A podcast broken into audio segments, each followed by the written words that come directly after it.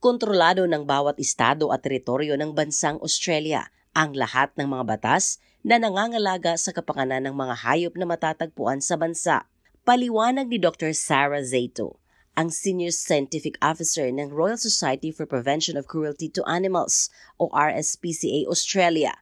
Ito ang dahilan kung bakit maraming hanay ng batas ang inilatag para sa kapakanan ng mga hayop. All of the states and territories do have different animal welfare law that covers welfare in their jurisdiction, but they all do include prohibiting causing harm to animals, so both physical and mental harm. So, mental harm would be things like distress and fear, but many of the jurisdictions also have animal welfare legislation, which means that people who are in charge of an animal, they also have a duty of care to animals as well. Dagdag ni Dr. Zito, sakop din ng mga batas na ito ang mga taong nagmamay-ari ng mga hayop o nag-aalaga. Halimbawa dito ay ang may-ari ng breeding facility ng hayop. Kasama sila sa may responsibilidad na alagaan ang mga hayop. And duty of care means that the person in charge of that animal must ensure that the animal has appropriate food and water, that they have appropriate living conditions, that any harm to the animal is prevented or mitigated. So that includes providing appropriate preventative care and prompt and adequate veterinary care when that's necessary.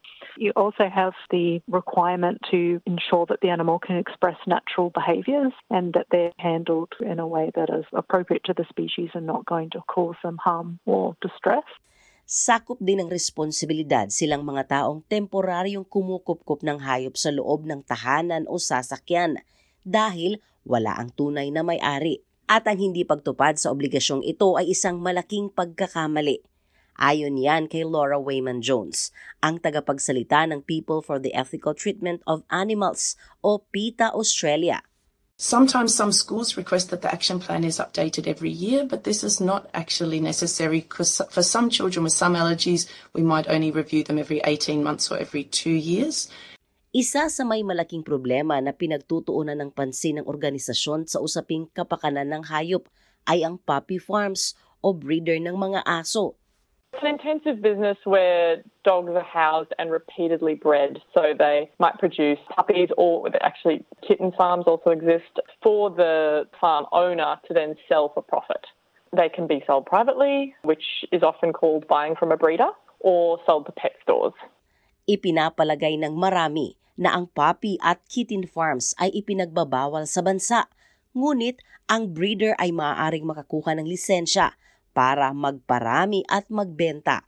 Subalit ang kondisyong ito ay sinasabing sobrang lupit kung saan ang mga hayop ay pinapalaki sa pamamagitan ng aesthetics o hindi natural na pamamaraan at kadalas ay nagdudulot ng issue sa kalusugan ng hayop. Some states are moving forward in restricting the number of animals that can be bred on a single premises, which is really great. Victoria is probably leading the way there at the moment. When there's so many animals being bred for profit and being taken away from their mothers at quite a young age, the breeding practices can create problems for the animals themselves and the people who choose to purchase those animals. Sa pangkalahatan, mas mainam na mag-ampo ng hayop sa mga rescue group dahil kahit ang mga hayop na inaalagaan sa loob ng rescue centers ay maaaring patayin sa pamamagitan ng euthanasia kapag walang nahanap na mag-aalaga dito. Saad naman ni Tara Ward, isang volunteer principal solicitor sa Animal Defense Office. Ang mga katutubong hayop sa Australia ay may espesyal na legal status. The government retains some level of control over native animals because otherwise nobody owns them. That's why the government regulates how we can interact with wild animals and native animals. And that's in addition to the general animal welfare laws that apply to all animals, whether they're our cats and dogs or they're a kangaroo or a bird out in the wild. Tinaguri ang isang krimen ang saktan o kunin ang mga katutubong hayop, maliban na lang kung may lisensya na inisyo ang gobyerno at ang mga endangered species na hayop ay may karagdagang proteksyon. Ayon kay Ms. Ward, depende sa tinitirang estado at teritoryo. Ang mga katutubong hayop ay maaaring gawing alaga o pet kapag may hawak na lisensya. So you can't just take a native animal from the wild and keep them as a pet. That would be unlawful and a criminal offence in most states and territories. There are a few that don't need a license, some birds or some lizards, for example. Sa usaping ito, may kaakibat na malaking hamon na hinaharap ang organisasyon dahil nagdudulot ng stress ang maling paghawak ng tao sa mga katutubong hayop. Ngunit may exception dito, sabi ni Ms. Ward. Most states and territories allow anyone to take a native animal who we may come across in our backyards, or even if we're out, but we come across a native animal who is injured or in some way suffering. A common scenario is a native animal who's been hit by a car. The laws allow us to take that animal, which would otherwise require a license to a vet or a wildlife carer. Paalala ni Dr. Zato, ang paglabag sa mga batas sa kapakanan ng hayop ay may mabigat na parusa, kabilang ang multa at pagkakakulong. At dahil iba-iba ang batas ng bawat estado at teritoryo, iba din ang parusa para sa kalupitan at kapabayaan nito. In New South Wales, the maximum jail term is five years. In Queensland, it's seven years. WA, five years under the Animal Welfare or Prevention of Cruelty to Animals Act. There's also some pretty big fines. For example, over $200,000 for a single person or over a million dollars for a corporation. Those would be the really serious, sometimes called aggravated animal cruelty offences, things like beating an animal to death or something really heinous. Pinakamahalaga sa lahat, dapat isumbong sa mga otoridad ang mga pangyayaring nasaksihan na kalupitan at kapabayaan sa mga hayop.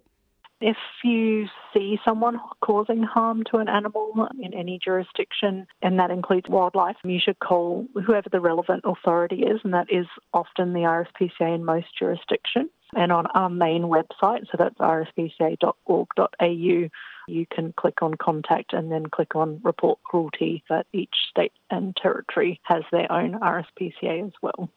Sino man ang magsumbong ay walang dapat ipag-alala dahil mananatiling lihim ang pagkatao nito mula sa iba. Dagdag payo ni Miss Wayman Jones, kung may nakitang hayop na nasa panganib ang buhay, gaya ng nakulong sa mainit na sasakyan, tumawag agad sa pulisya. Kung ang katutubong hayop ay may sakit, sugatan at inabandona, agad isumbong sa Wildlife Rescue Australia na may 24 oras na hotline sa numero 1300 596 475 Something that's really important to note about Australian wildlife and not terribly obvious is that lots of our native animals are marsupials, meaning that they carry their babies in their pouches. So if you do see a kangaroo, a possum, or a koala who's been hit by a car, if it's safe to stop your car, check to see if within the pouch there might be a baby, and if so, call wildlife rescue. Sa layuning maging kapakipakinabang, pinagsama-sama ng RSPCA ang batas sa kapakanan ng hayop at ang mga mapagkukunan o resources mula sa buong Australia. Makikita ito sa RSPCA knowledge base sa kb.rspca.org.au. Ang ulat na ito ay binuo ni Melissa Compagnoni na isinalin sa ating wika. Ako, Sheila Joy Labrador, para sa SBS Filipino.